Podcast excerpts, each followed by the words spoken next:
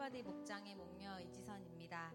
저는 지난 천안 제자교회 심영춘 목사님과 장한수 목자님, 방선영 목녀님과의 특별한 시간에 받았던 은혜 두 가지를 여러분들과 나누기 위해 이 자리에 나왔습니다. 이번 집회에서 제가 느낀 첫 번째는 목장 사역을 즐겁게 신나게 하라라는 것이었습니다. 어, 이것은 장한수 목자님도 동일하게 말씀하셨던 부분이었는데 처음 목자 목녀가 되고 나서부터는 음, 영혼 구원에 대한 부담감이 생겼습니다. 다행히 시간이 지날수록 그 부담감들이 많이 사라지기는 했지만 어, 여전히 그런 부담감들 때문에 어, 여러분과 나누고자 합니다. 장원수 목자님 목장에 한 VIP 여성이 계셨는데 차를 따르는 다도 예절을 가르치시는 아주 도도하고 세련된 분이셨다고 합니다. 그분이 처음 목장에 방문했을 때 여기 목장 식구들 왜 이렇게 촌스럽냐고 바로 직접적으로 얘기하셨다고 합니다. 외모가 촌스러운 것보다 남들 얘기하는데 왜 이렇게 시끄럽게 웃고 크게 말하고 박수를 치냐는 것이었습니다. 어느 날 그분에게 기도할 일이 생겼는데 목녀님이 기도해 줄게요 라고 말을 계속 하니까 그 VIP가 기도도 안 하면서 말만 저렇게 하는 거 아니냐 하는 마음에 그 다음날 새벽 예배에 가서 그 목녀님을 찾아내서 그 뒷자리에 앉아서 목녀님이 무슨 기도를 하는지 귀를 세우고 들었다고 합니다. 당연히 목녀님은 이 사실을 나중에 아시게 되었습니다. 그런데 그 목녀님이 목원들을 위해 진짜로 기도를 하더라는 것입니다. 그리고 드디어 자신의 차례가 되어 자신의 이름을 부르더니 그 목녀님이 너무나 서럽게 울면서 자신을 위해 뜨겁게 기도하더라는 것이었습니다.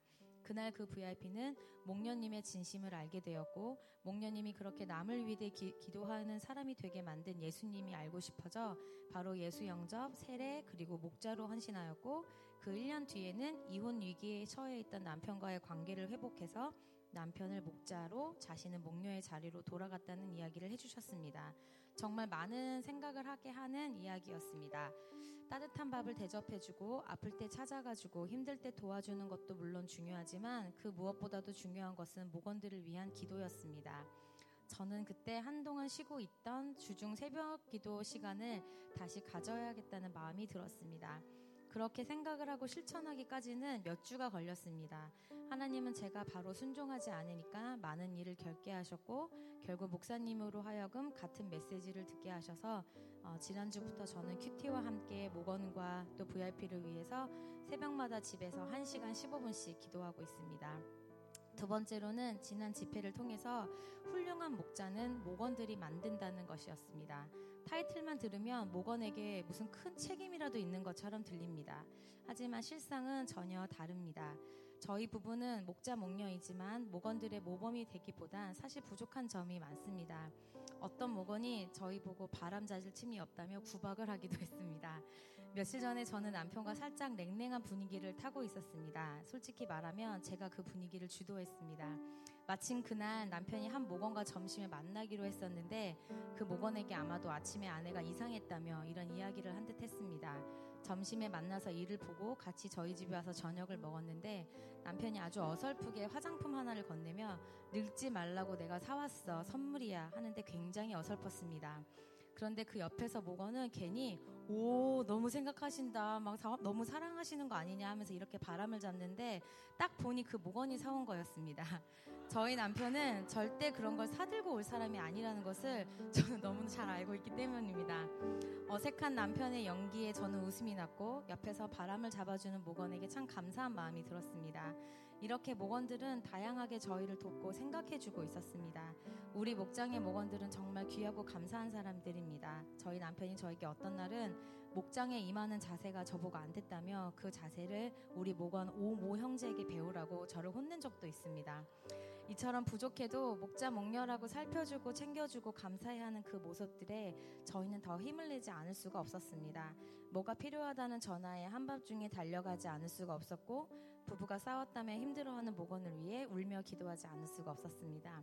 우리는 사실 크게 해준 것이 없는데 그 작은 것 하나에 기쁘게 받아주는 목원들이 저희를 오히려 더 섬기고 기도할 수밖에 없는 사람들로 만들어준 것입니다. 외부에서 오시는 목사님들이나 목자분들의 간증 집회는 저희에게 참 큰 힘을 줍니다. 그래서 신 목사님께서도 목자 목녀는 무조건 세미나 자리에 자주 참석해야 한다고 하셨던 것 같습니다. 그래서 저는 미국 후스턴 서울교회 어, 평신도 세미나에 가고 싶어졌습니다. 하지만 남의 집에서 못 자는 어, 남편과 비행기 사고 날까봐 두려운 남편은 늘 일과 어, 일 탓을 하면서 이렇게 저렇게 항상 미뤘습니다.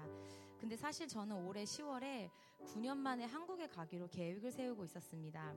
하지만 집회 첫날부터 그 메시지를 듣는데 휴스턴 평신도 세미나를 가겠다고 기도를 할 수밖에 없었습니다. 그래서 저는 대신, 한국행 대신 휴스턴행을 위해서 기도하기 시작했습니다. 그리고 하나님은 저 대신 주위의 목자와 목녀님들의 도움으로 남편의 마음을 움직이셔서 미국 휴스턴 평신도 세미나를 저희는 10월에 가게 되었습니다. 뿐만 아니라 한동안 남편의 비즈니스가 조용했었는데 그렇게 결단을 하고 나니 일들이 많이 들어와서 비행기 값을 벌 수 있게 되었다고 좋아하는 좋아하는 남편의 이야기는 저희 가정에서 가정에게 주신 이번 집회의 가장 큰 열매이기도 합니다. 이런 자리가 있으면 어, 가야 합니다. 힘들어도 상황이 안 되어도 기대가 되지 않더라도 가서 앉아 있으면 그 다음은 우리 하나님이 알아서 해주십니다. 오늘 나눈 이 간증보다 더 은혜롭고 더 진한 간증을 들고 다음에 서기를 기대하며 들어주신 여러분 감사합니다.